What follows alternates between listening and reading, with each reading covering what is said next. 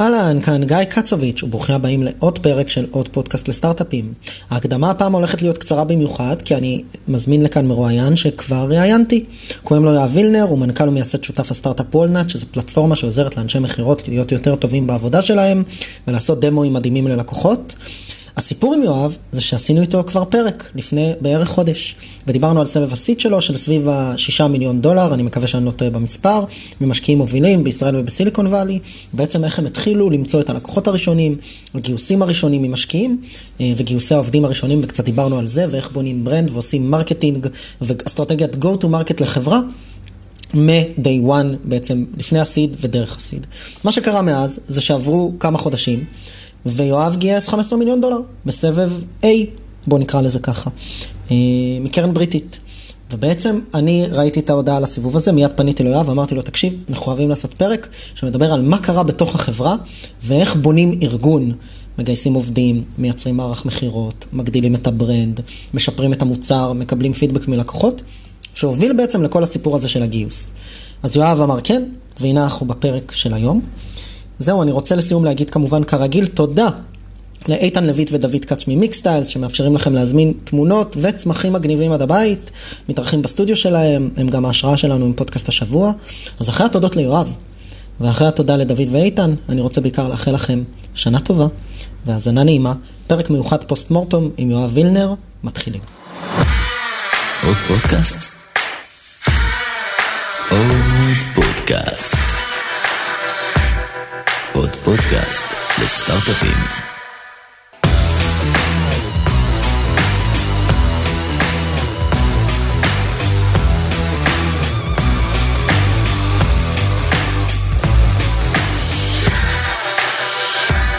יואבי, מה קורה? מה המצב? בסדר, כיף לדבר איתך בראש השנה, זה מה שאנחנו עושים במקום לצאת לחופש, אה? כן, לא מכיר את המילה, ארור. ארור, סבבה. אה, אני רוצה קודם כל להודות לך באמת על הזמן שאתה מקדיש, זו פעם שנייה כבר שאנחנו מתראיינים ביחד אה, במסגרת הזו. דבר שני, אני רוצה שנגיע ישר אה, ללמה אנחנו עושים את הפרק הזה, שהוא בעצם סוג של פרק פוסט מורטום, ספציפית עליכם, אחרי סיבוב ה-A, כי בעצם מה שקרה זה שאנחנו דיברנו אחרי שגייסתם שישה מיליון דולר, בסוג של, נכון, שני טקטים כאלה ממשקיעים ישראלים אמריקאים, ישראלים ואמריקאים. תכף נזכיר ונדבר על זה. ובעצם מאז עברו מספר חודשים, וכולנו מכירים את הסצנה המימונית הקצת מטורפת של היום, אנחנו מדברים על זה בפרקים השונים, והבאתם סיבוב של 20 מיליון דולר, נכון? של 15, אז ביחד זה 21 השנה, כן. 15, ביחד זה 21.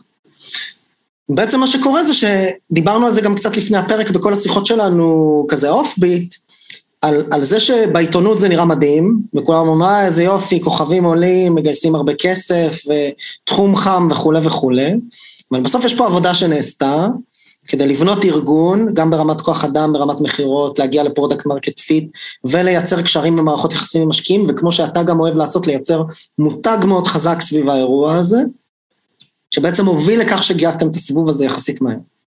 אז אני רוצה שנייה לשים את החדשות בצד, בוא, אתה יודע מה, בוא שנייה תזכיר לכל מי שלא שמע בפרק הקודם איך היה הסיד, מה היה בסיבוב, מי המשקיעים, מה קרה בסיבוב הזה, תן לנו קצת את ה-latest news, ואז נראה לי משם ניקח, כמו שאני אוהב להגיד, שלושה צעדים אחורה, ונדבר על מה עושים ביום שאחרי סבב הסיד כדי להגיע ל-A, כי זה בעצם מה שאנחנו פה בשבילו. כן.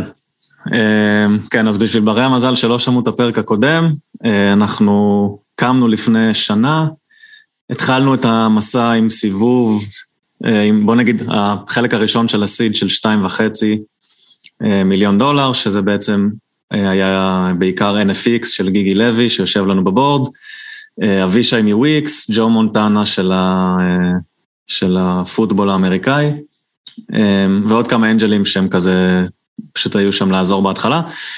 הכרזנו על מה שאנחנו עושים, pre product, pre הכל, landing page שעשינו בלילה שלפני ההכרזה הזאת. אה, קרו שם כמה דברים שדיברנו בפרק הקודם, על השקה והביאה 700 לידים. זה יצר ביקוש להגדיל לנו את ה-seed, שעשינו את כולו ב-SAFE, אז טכנית זה היה עוד היה נורא קל ו- וטכנית אפשרי לעשות אה, חודש, חודשיים אחרי. אה, בסוף זה יצא 6 מיליון סיד, ואת השלוש וחצי האחרונים גייסנו מ-A קפיטל, שזה קרן של יוצאי אנדריסן הורוביץ, ושורה של אנג'לים. ובעצם תזכיר שנייה לכולם מה זה, מה וולנאץ עושה, לפני שנגיע לסבב A. הכי פחות חשוב, אבל אנחנו עוזרים לצוותים של סיילס להדגים את המוצרים הרבה יותר טוב, בצורה משוכללת, לתת ללקוחות של החברה להרגיש את המוצר, בלי כל השיחות עם ה-SDRים והדברים האלה, ואנליזות לטים לידרס, מה זה דמו טוב, דמו רע, איך משתפרים וכו'. בוא נדבר קצת על ה-A, תספר בכמה מילים. 15 מיליון דולר, 15 מיליון דולר, איך אומרים בעברית נכונה?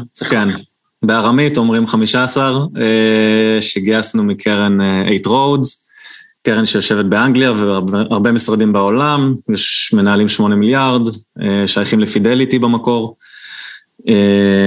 ובעיקר הם, כלומר פה, פה כבר פחות היה מקום להכניס. מצטרפות של המשקיעים הקודמים. כן.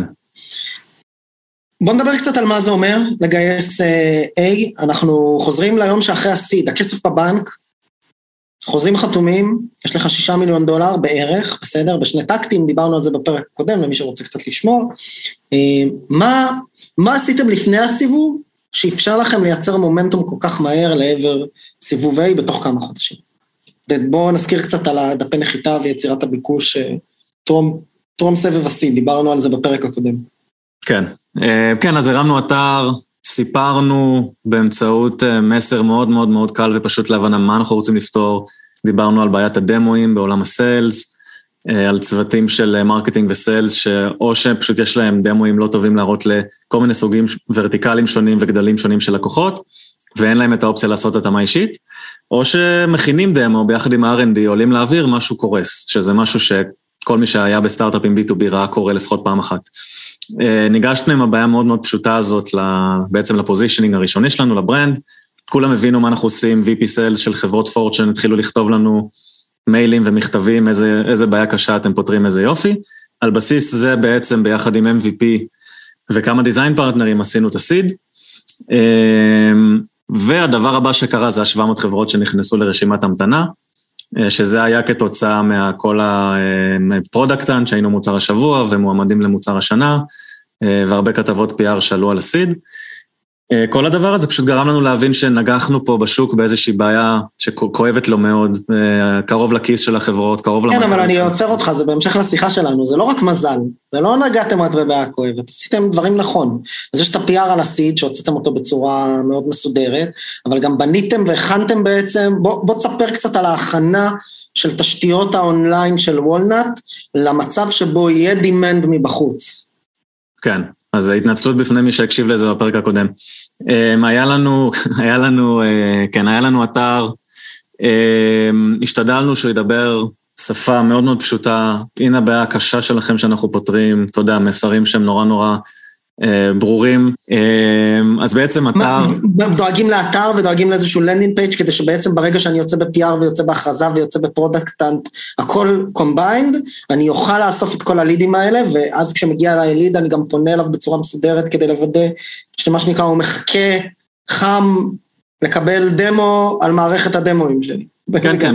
לא, לא, ברור, ברור, כן, יש תשתיות, אבל עוד שנייה, אז יש לך את האתר, יש לך את הסושיאל, תמיד בכל דבר שעשיתי בחיים ניסיתי להיראות יותר גדול ממה שאני באמת, וגם פה, אמ, אתה יודע, תמיד לדאוג לפני השקה, לפני הפעם הראשונה שרואים אתכם, שזה לא יהיה כמו ללכת ברחוב, להתלבט אם להיכנס לבית קפה שהוא ריק, וזה נראה מוזר שהוא ריק, אה, להביא אה, כמה שיותר אנשים למעגלים אה, החברתיים, שעכשיו בכיר מאיזה חברת פורצ'ן או בכירה ייכנסו ללינקדאין שלכם, כי עשיתם כתבת PR, אם הוא יראה שם שלושה עוקבים, או אם הוא יראה שם בית קברות של פוסטים וכל הדברים האלה, זה פשוט לא יעבוד.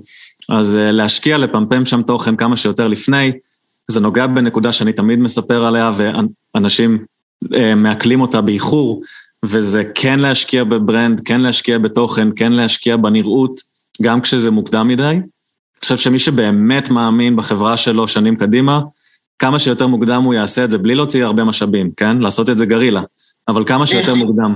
פשוט לכתוב תוכן? לכתוב, אה, להביא פרילנס, להביא אה, מישהו שהיה איתך בבית ספר, להביא סטודנט מ-NYU, לא משנה מי, לכתוב, אה, לא לתת ללקוחות מקום להתבלבל, לא להבין מה אתם עושים, להיות אמורפיים ולהיות בלי עוקבים ברשתות, אני חושב שזו נקודה שעדיין לא טוב להשיק בה. לאף אחד לא אכפת אם אתם משיקים לפני המוצר. זה הדבר הכי נפוץ בעולם היום. אבל לפחות תסבירו מה אתם עושים בצורה שהיא תהיה הכי הכי ברורה להבין ומהר. ממש דף נחיתה מסודר, זה קצת חוזר לאחד הפרקים האחרונים שהיו לנו עם יוסי דהן ונתן אברמוב מקונפיגו, או ProofSource, שבעצם הקימו חברת bootstrap שעושה מיליוני דולרים של הכנסות, שהם אמרו, עוד לפני שהיה לנו משהו, מה שנקרא עשינו articulation, הגדרנו בשני משפטים, שלושה משפטים מה אנחנו עושים, והרמנו אתר שאנשים יוכלו להירשם ולהשאיר שם את האימייל שלהם, אז כזה. לגמרי. אוקיי, אז עשית את זה, הכסף בבנק, הלידים מתחילים לזרום דרך דפי הנחיתה השונים, עמודי ה-social ו-Product Hunt, והכל מתנקז לאיזשהו מקום. ועכשיו בעצם אתה נמצא במצב שאתם כמה אנשים אחרי ה-seed? באמת של החיים. חמישה, שישה? אחרי ה-seed היינו נגיד 11-12. אחרי הסיד, הבנתי, אחרי, זאת אומרת, אוקיי, אחרי הגיוס של הסיד, ממש כמצבת כוח אדם אה, לסך הגיוסים. כן. אז אתם עשרה, 11 איש, ואתם מתחילים אה, לבנות מוצר, או כבר משפרים, משפרים את ה-MVP שהיה קודם, מתחילים לפנות לכל הלידים שפונים, מה עושים? מה עושים ביום שאחרי יש לך שישה מיליון דולר בבנק, ורשימת לידים שאתה שוקל לפנות אליהם? נכון. אמ, דבר ראשון, כולם אמ, מחדדים את הסכין שבין השיניים, כולם פשוט נכנסו לזה, להכשיר את הלידים, ה-VP Sales שלנו, שנראה לי שדיברנו על למה היה לנו VP Sales בשלב כל כך מוקדם, מי שלא הקשיב, אה, פשוט אנחנו בונים מוצר Sales, ו-Subject Matter Expert היה לי נורא נורא חשוב מהימים הראשונים של החברה. אה, הוא ישב, אתה יודע, בן אדם שהרים מחלקות נורא גדולות בעולמות של הסיילס, ישב, ניתח כל ליד, הבין מה שווה לנו, מה לא שווה לנו. אם אתה רוצה שניגע בזה שנייה, אז מה גודל החברה, מה כן. הוורטיקל, איפה היא נמצאת בעולם, מה ה-use case שלדעתנו הכי יתאים לה. וכל זה גם לא תמיד יספיק עד שממש תדבר איתם ותראה את המוצר שלהם ותראה אם זה use case שאתה יכול אה, להיות יעיל בו. אה, כולנו נכנסנו לעשות את זה על פני מאות של מאות של אה, פניות. היה שם הרבה מאוד פיתויים, כלומר זו פעם ראשונה שהם צריכים לעמוד בפני הדילמות של עם מי לעבוד ועם מי לא. סתם דוגמה, Adobe כן, חברה שיכולה להיות מקבילה אליה בגודל לא, אבל מכל מיני סיבות של מה ה-value שאנחנו יכולים לתת. אמ, בשלב הזה של ה seed כבר היה לנו כמה design partner ים ולקוחות די גדולים, אה, Varonis מניו יורק ו NetApp, כל מיני חברות כאלה. אמ, אבל את ה scale הגדול עשינו כשהתחלנו להכשיר את הלידים ולהעביר את ה... לעשות onboarding לחברות. אה, המוצר פה היה מאוד מאוד צעיר, חשוב להבין, זה לא בושה, זה סבבה, המוצר יהיה מביך, יהיה לו בו באגים, הוא ייתקע, אה, יהיה לחץ, לקוחות יתעצבנו, הכל אמור לקרות בשלבים האלה של, ה... של ה post-seed. אה, אם, אם מפחדים מזה ומתרחקים מזה, המוצר בחיים לא יהיה טוב, כאילו זה חייב להיות המון המון המון איטרציות. Mm-hmm. וגם אצלנו, אתה יודע, אנחנו סורקים dashboard ים, סורקים מוצרי SaaS, אה, משכפלים את ה front-end שלהם ל cloud, זה מצריך להיפגש עם המון המון המון סוגים של מערכות SaaS, בשביל לעשות את זה, לעשות את זה מדהים. ואת זה אי אפשר ללמוד לפני שנוגעים בשוק. לא, ממש לא.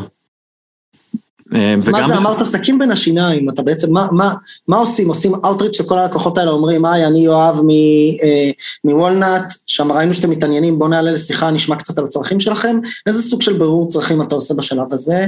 אנחנו אגב, סתם ברמת ה framing, אנחנו אחרי ה seed, מדברים שנייה אולי על מכירות, פוגש marketing כזה, יש עוד עולמות שאנחנו נרצה לגעת בהם כמו HR, ואולי המוצר עצמו, ו, וכמובן הכנת הגיוס הבא, אבל שנייה באזור הזה, אה, אה, תספר קצת ממה שאתה יכול, איך זה נראה, ואיך אתה באמת מחליט, בלי להיכנס בהכרח לסגמנט הספציפי שאתה רוצה לגעת בו, לאיזה לקוחות אתה פונה, או לאיזה לקוחות ראשונים אתה פונה, כי אני מניח שאתה לא פונה לכל הלקוחות כמו שאמרת, אלא כמו שבמילותיך אמרת לאלה שהvalue אליהם הוא הכי גדול, אבל גם לאלה שהם כנראה מה שנקרא הלקוחות הכי ולידים, אלה שמייצגים עבורך לקוח טיפיקלי שאליו אתה רוצה להתרחב, או לחלופין, מה שנקרא המאמצים הראשוניים, הלקוחות שאתם הגדרתם כאלה שיש להם בעיה כל כך כואבת, שהם ישמחו לקחת את וולנט אפילו שהמוצר הוא לא מה שנקרא 200 אחוז. אז, אז אתה יכול לתת כמה מילים על זה? כן. אמ, אז בעצם ה... אחד האתגרים הכי קשים, אני חושב, בסיד, זה ה-demand. כלומר, למה שמישהו, למה שיהיה ביקוש למשהו שאף אחד לא מכיר? זה אתגר נורא נורא קשה.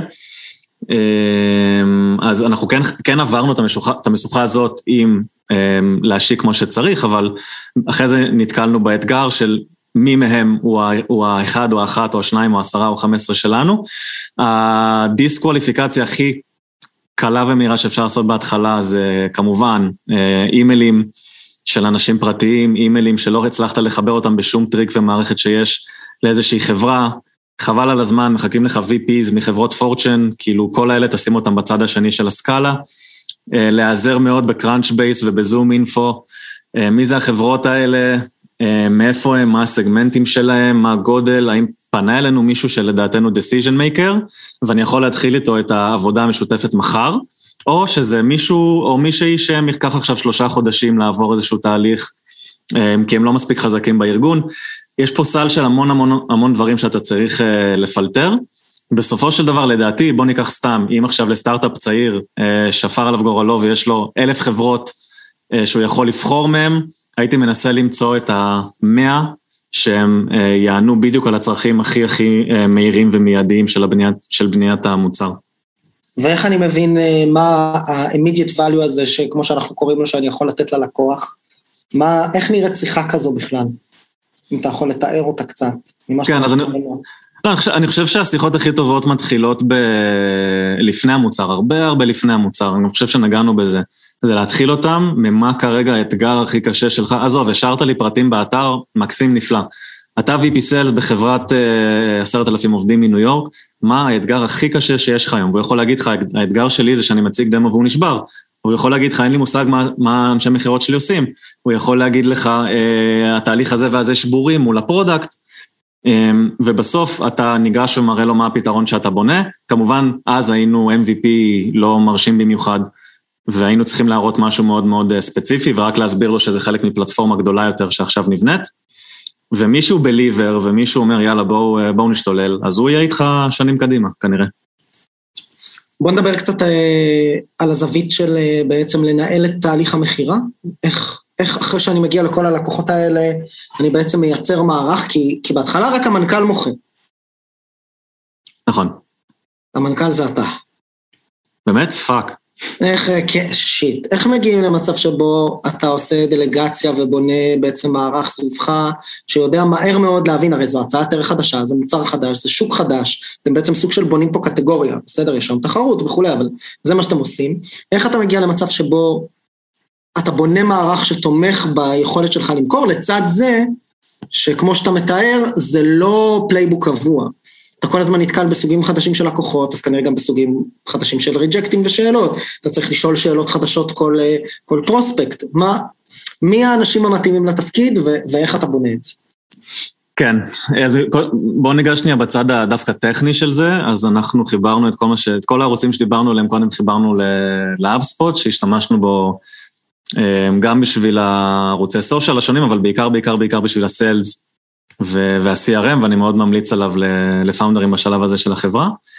אמ, ב HubSpot אתה בונה כאלה, אתה יודע, template ים ותבניות, הנה כל הלידים בכלל, הנה כל הלידים שעברו שיחה, הנה כל הלידים ששווים לנו X, Y ו-Z כסף בשנה, ומשם אתה עובד על זה בתור אה, לסגמנט את, ה, את הסיטואציה שאתה נמצא בה. אמ, המבנה שאנחנו עשינו היה להביא VP Sales אחד הטובים שהכרתי כבר כשהיינו ארבעה-חמישה אנשים בחברה, הוא התחיל מ product, הוא לא עשה product בחיים, אבל הוא בנה איתנו את המוצר, ואני חושב שבגלל זה ה-MVP שלנו עשה אמ, כזה, נתן value יחסית מהיר אה, ממה שנהוג בחברות אה, בדרך כלל. אמ, אני רוצה קצת לדבר על המתח הזה אולי שנייה, אם אפשר, כי בסוף סטארט-אפ צעיר, יש פה כל מיני אלמנטים. מצד אחד, אתה סטארט... קודם כל אתה סטארט-אפ צעיר, אז יש פחות משאבים. אז איך אתה מביא איזשהו מישהו בכיר שיכול להרוויח פי חמש בחברה אחרת?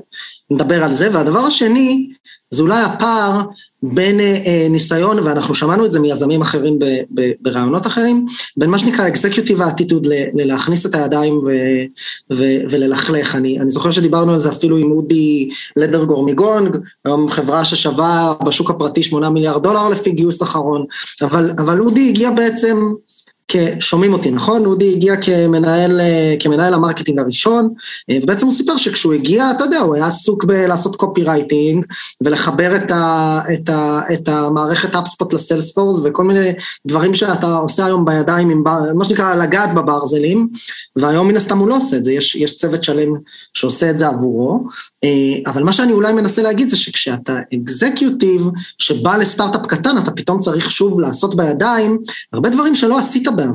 אז איך, איך אתה מוודא שהאנשים האלה יודעים גם לגדול לתוך תפקיד כזה בחברה, כשהחברה גדלה, אבל גם היום עדיין זוכרים לעשות את מה שאתה צריך שהם יעשו עכשיו?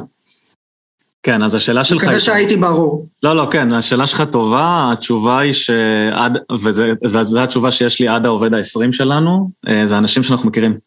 והם ידעו למה הם נכנסים, הם ידעו מה זה מצריך מהם, הם ידעו על מה הם מוותרים. אה, שזה כמו שאמרת, משכורות הרבה יותר גבוהות, תמורת אופציות שעדיין לא שוות כלום בסטארט-אפ שבקושי גייס כסף, אה, להפסיק לנהל 20-30 איש ולהיכנס ולהתלכלך. זה האנשים שאנחנו גם עכשיו מחפשים, אתה יודע, אנחנו גדלים עכשיו ל-50. כל, כל אחד ואחת, אנחנו רוצים שהם יהיו מרקע נורא נורא נורא אה, מרשים, כלומר הם עשו דברים בחברות מוכרות ועשו אימפקט על הארגונים שהם עבדו בהם. מצד שני, הם יודעים שהם באים לעשות פה משהו נורא נורא צעיר, וזה מצריך, בהגדרה זה מצריך להתלכלך. אה, אז גם פה, אתה יודע, הוא בא בתור ממש late uh, founder, ואני לא מתכוון ל founder uh, מנוח, late uh, founder גל 2 תקרא לזה, וכל, וכל מי שהיה חלק מהעשירייה, העשרים הראשונים מרגישים כאילו זה גם שלהם. כשאתה מרגיש את זה... מה, חלק מה establishment ים. כן, כשאתה מרגיש את זה, אז אתה פחות מפריע לך אם אתה עובד קצת יותר קשה ממה שאתה ציפית. אוקיי, ואיפה, איך, איך, מה זה הכרנו את האנשים האלה? איך אני היום יזם אחרי ה seed מוודא שאני מכיר במרכאות את האנשים הנכונים? אז יש משהו שאני ואתה, לדוגמה, שני אנשים ש... קוראים עליו את התחת כבר יותר מעשור, וזה, וזה נטוורק. כלומר, מי אנחנו מכירים, מי אנחנו עוזרים, מי עוזר לנו, אה, את מי אנחנו חיברנו למי ומתי. בסופו של דבר, כשמגיע רגע שלך שאתה צריך דברים, אז אה, בדרך כלל, אם עבדת על זה הרבה, אז יש אנשים שיעזרו לך. אם מישהו רק נכנס לתחום, שישתמש בכל האמצעים שהוא רואה לנכון, אה, להציע את העזרה שלו לכל מיני אנשים, להתחיל תפקידים שהם ג'וניורים בסטארט-אפים ולהכיר ככה את העובדים של הסטארט-אפ, לראות איך זה עובד מבפנים. לעשות איזה הרצאה, webinar, live, Zoom, whatever, פעם היה meetup ים, היום פחות. אה, יש המון המון דברים שהם יכולים לעשות כדי להגדיל את ה network, וכשיש לך כסף, אז head hunter ים כנראה פותרים את הבעיה. אבל עד אז, אני כן חושב שאת ה-15-20 הראשונים אתה לגמרי יכול להביא, ואני גם רואה את זה עכשיו, כל founder שדיברתי איתם לאחרונה, לגמרי זה מהרשת הקיימת שלהם. הבנתי. אז דיברנו קצת על HR בהקשר הזה, פשוט סביב הרשת הקיימת, ואיך אתה, אתה משכנע את האנשים האלה לעשות את ה leap of faith מעבר לאיזשהו pool אופציות נחמד? מה, מה, חשוב, מה היה חשוב להם כשהם עשו את המעבר הזה לוולנט מהארגונים הגדולים שבהם הם עבדו? אם אתה יכול לתת דוגמה אולי, אה, לא יודע, על ה-CMO שלכם או על מי שאתה מרגיש בנוח. כן, אז זו שאלה נפלאה, כי עכשיו ש... שעשינו את הסיבוב הזה, אז אתה יודע, כולם, אני מניח, כאילו כולם כזה בלב טוב, עכשיו תקופה טובה, כולם מגייסים וכו' וכו'. אה, כשהתחלנו את וולנאט, אז א', כל הקרנות התכווצו, אבל בהקשר של העובדים, אה, היה איזה 70 אלף פיטורים בהייטק, אני חושב, זה היה מספר, ואנשים נאחזו בעבודות שלהם כמו ב...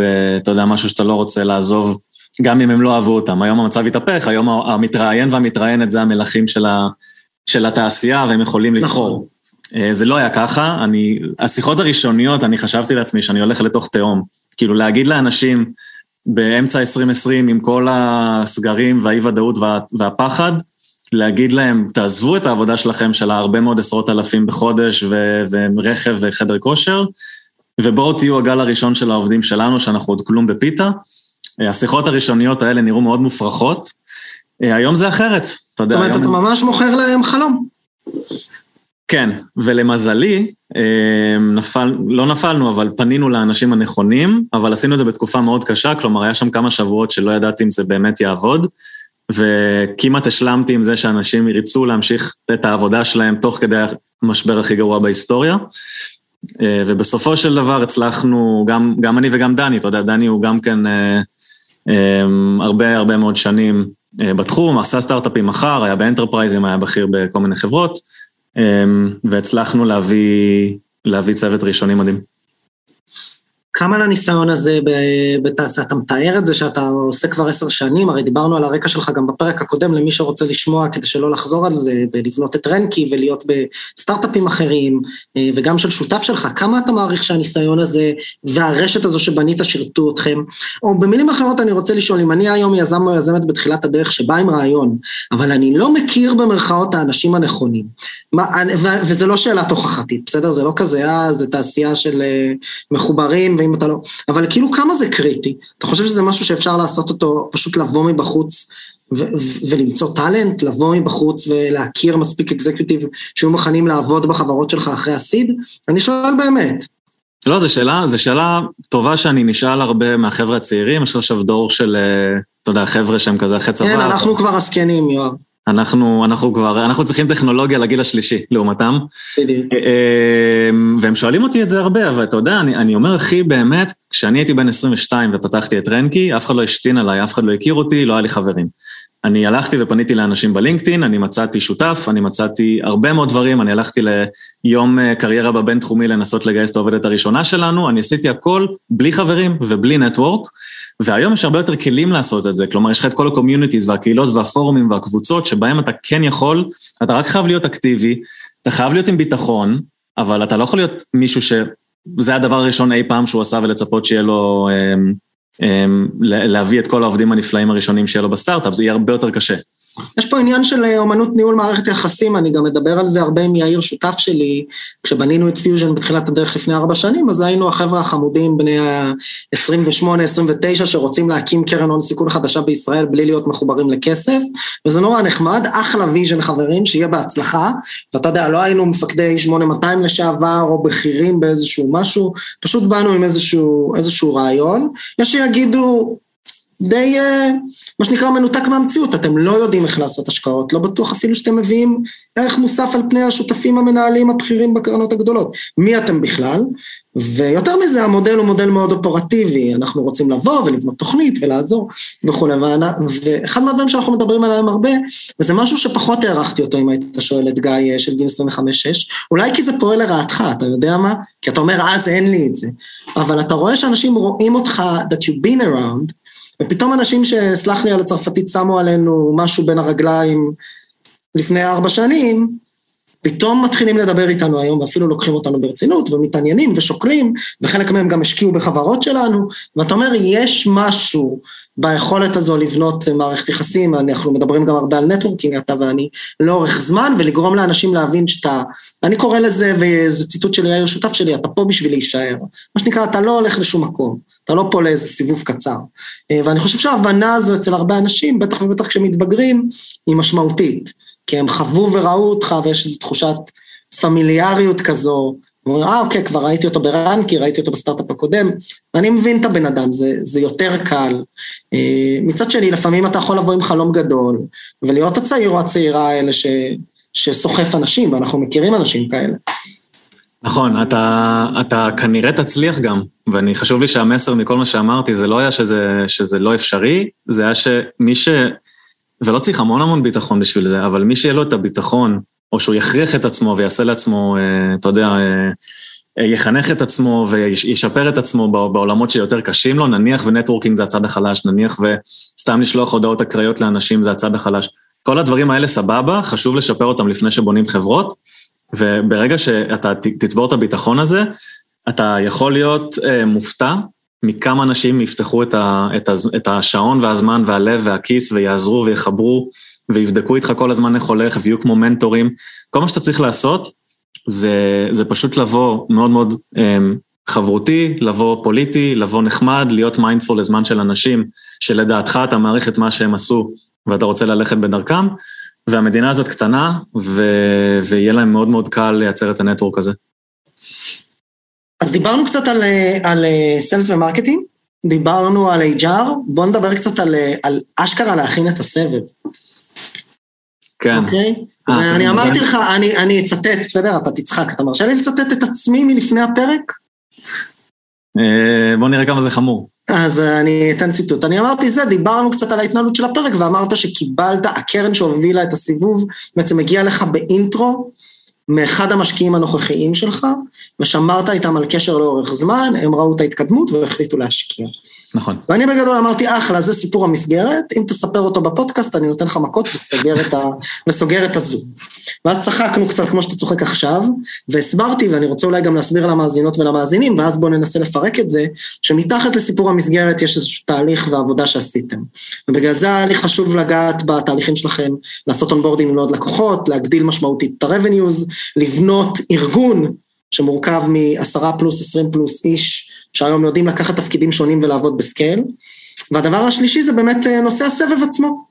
ובנושא הסבב עצמו, הרי זה לא פשוט קיבלתי intro, אמרתי להם מה אני עושה וכולי. היה פה אירוע שלם של תהליך ניהול מערכות יחסים, כמו שאמרת, אל מול או נוכח זה שאתה יודע שבעוד כמה חודשים יהיה סבב fundraising. אז עכשיו תדמיין ששאלתי אותך, נתת את התשובה הקודמת, הכנסתי לך מכות, ועכשיו בוא תספר שנייה איך נראה באמת, אה, מה שנקרא, התהליך, עזוב, עזוב את האינטראקציה הספציפית הזו, עם הקרן הזו, איך נראה התהליך הזה של, של חימום השטח אה, אה, לקראת סבב, הסבב הבא. כן. זהו, תשמע, קיבלנו אינטרו וקיבלנו כסף, סתם. מדהים, אחי, מדהים. איזה סיפור. תודה, תודה, יואב, תודה רבה לכולם. אני מקווה שלמדתם הרבה מה, מהסשן הזה, וזהו. כן. לא, בוא, בוא, אם, אם נפסיק לחמוד לצאן לרגע, אה, זה תהליך מאוד מאוד מורכב בכמה חזיתות, לא משנה אם זה בא בקשה או בארוך או בקל או במהיר. אה, אני חושב שמה שבדרך כלל קורה זה לא משנה מתי אתה מתחיל לדבר עם קרן או, או משקיע, או לא משנה מי, אתה הופך להיות נקודה על הגרף שלו, וזה נכון לכל סיבוב גם עתידי. וכן, לאורך הזמן, לאורך האינטראקציות, משהו צריך לקרות שם. אם אתה נשאר נקודה באותו level על הגרף, לא יקרה כלום. ספציפית מה שקרה איתנו זה באמת הכנסה, התחלנו לעשות onboarding ללקוחות, וההכנסה התחילה לטפס באחוזים אה, של מאות אחוזים בתקופות קצרות, וזה משהו שמאוד עזר לסיבוב הזה לקרות. זה יכול להיות דברים אחרים, יכול להיות שאתה חברה שרוצה לגייס כסף, משהו שנפוץ היום על vision, לפני שהיא מתחילה למכור, ואז האופטימיזציה שאתה עושה זה עשרת אלפים חברות ברשימת המתנה, או לקחנו טאלנטים מטוויץ' וסלאק וטוויטר, או לא משנה מה, כל דבר כזה מעלה אותך בגרף של אותה, של אותה קרן. אמ, אתה צריך, מהרגע שאתה מחליט שאולי יש אופציה לסיבוב, אתה צריך להפסיק לחשוב seed, ואתה צריך להתחיל לחשוב A, כלומר להתחיל לעשות הימורים כואבים, כמו לגייס יותר אנשים ממה שחשבת, כי אי אפשר, לג... בדרך כלל אי אפשר לגייס A כשאתה קטן מדי, להראות איזשהו scale אה, אפשרי. אמ, לנסות להגיע למילים קשות וכואבות כמו market fit, כלומר, שאם הקרן עכשיו תרצה לדבר עם 20 לקוחות שלך, יהיה להם את החבר'ה האלה מהצד השני שיגידו להם שזה מוצר שהם צריכים. אמ, כמו על איזה נתונים אתה שם דגש? על revenues, על engagement, על מה, מה היה לכם חשוב להוכיח לעצמכם כדי להראות שיש פה הזדמנות אמיתית לסבב A? אוקיי, okay, נגעת פה בנקודה שאני בדיוק כותב עליה כתבה למדיום, אבל אני מנסה לעדן אותה כל כמה ימים, כי זו נקודה שהיא אה, חשובה לי להסביר. אמ, אני רק רוצה, אז אולי נפרק את זה, בסדר? אפשר לבוא ולהגיד, זה הבטם ליין. הגדלנו, לא משנה, היה לנו שני מיליון דולר בהכנסות, יש לנו עשרה מיליון דולר בהכנסות, זה קרה בתוך איקס חודשים, רכיב הגידול או הדלתא או האפסילון, לא איך שאתם לא קוראים לזה אצלכם ב-revenue department שלכם הוא כזה וכזה, אתה צריך גם להראות כאילו גידול ולפעמים גם גידול של הגידול, בסדר? אז, אז כזה. אז זה אחד.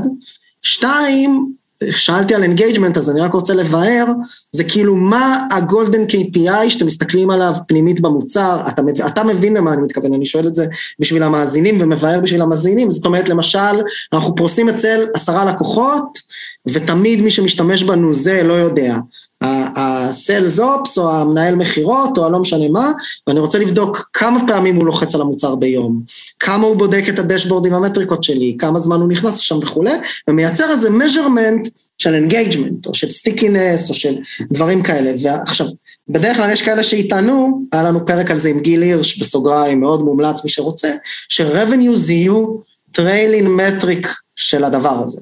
זאת אומרת, אם ייצרתי מוצר שיש לו המון value וגורם ללקוח שקונה להיות מאוד engaged, אז revenues כבר יגיעו. מה שנקרא, אתה רק צריך לעשות תמחור נכון, כאילו זה פשוט, כן? לתמחר נכון ולסלוק נכון ולבנות מערך מכירות נכון ולעשות marketing נכון, אבל זה יגיע, כי הלקוחות משתמשים.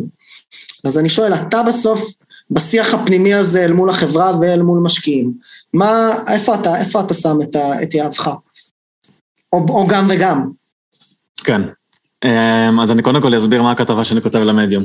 אמ, היו הרבה גיוסי A לאחרונה, בשנה הזאת, שזה היה כזה seed ו-A ביחד. אה, לכולנו יש חבר כזה, מה שנקרא, כל אחד מכיר אחד כזה, אה, או יותר, ש, שמה זה אומר? זה בעצם אומר שהכרזת על seed, קיבלת המון המון פניות inbound, התפתית לפני כל הפרמטרים, לפני ה market fit, לפני עובדי מפתח וכו' וכו', ולקחת סיבוב דו-ספרתי. אני, כמו שמי שעכשיו הקשיב לפרק הבין, אנחנו כן נתנו את הכמה חודשים הטובים האלה buffer שביניהם. אמ, ה buffer בקלאסי בעולם הישן זה שנה וחצי.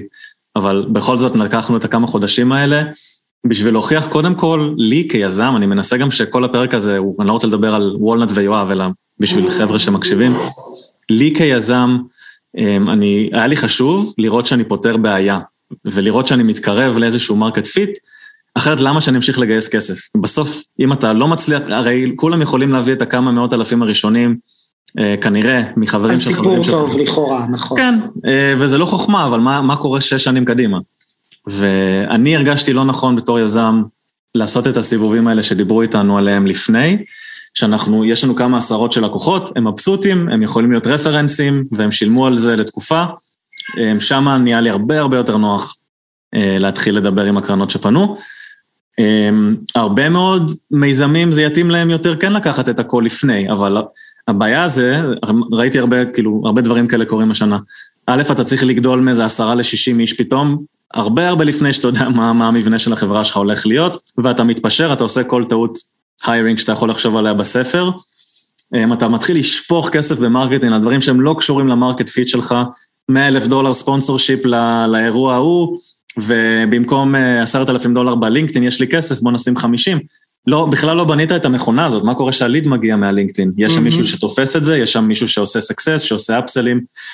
אמ, כל הדברים האלה, לדעתי, קחו את הזמן, כאילו, יהיו פיתויים, אבל קחו את הזמן, תבנו את ה market fit הזה, תגיעו למצב שאתם מרגישים קצת מכונה, התחלתם לבנות מכונה, מה קורה ש lead נכנס, לאן הוא הולך, מי מטפל בו, יש לקוחות שכבר שלושה חודשים משלמים וזה נותן תמונה, כשמתחילה להתקרב לאיזשהו market fit ראשוני, כל הדברים האלה, אז לעשות את הסיבוב A. זה המשנה שלי לפחות לגבי, אה, אה, לגבי קצת... איך אתה משקף? אוקיי, תכלס. משקיעים פנו אחרי הסיבוב, חלקם פנו, היה PR, כמו לקוחות פנו משקיעים, אה יואב, נורא מעניין, אשמח לעלות לשיחה. חלקם מתעניינים באמת, חלקם רוצים לאסוף מידע, חלקם השקיעו במתחרים, חלקם לא מתעניינים, אבל אהבו את ה-PR או התעניינו לרגע ויפסיקו להתעניין. חלקם ישירות, חלקם דרך אינטרו למשקיעים, יופי, הבנו. איך מנהלים את הפרוסס הזה? עולים, עם מי עולים לשיחה ועם מי לא? אז אני חושב ש... את מי שומרים בלופ ואת מי לא? כן, אז אני חושב שלכל אחד מאיתנו יש, ואם לא, אז כדאי שיהיו נגיד 15-20 קרנות אי שם בעולם, אי פעם שהיה רוצה לעבוד איתם, מהיום ועד ה-IPO, שאם קרן כזאת פונה אליך פתאום זה מעקצץ לך ברדאר ואתה כן תדבר איתם. אמ, אם זה קרן נורא זרה שאתה לא מכיר, אתה מסתכל בפורטפוליו ובצוות מחליט שאין להם שום ערך לתת, או אתה לא, לא רוצה להתחיל עכשיו אה, משהו חדש מאפס, אמ, אני לא תראה, אני לא אגיד לא לענות, כי זה לא יפה, אבל קרנות, ברוך השם, ליזמים ראשונים גם לא עונות בהרבה מאוד מקרים. אז כן, זה, זה שלבים שכן, כאילו, לחשוב קצת על האינטרסים של הזמן שלך. סורי אם אמרתי פה משהו אה, קצת, אה, אתה יודע, טאבו. אמ, לענות למי שנראה לך אה, כרגע רלוונטי לצרכים שלך.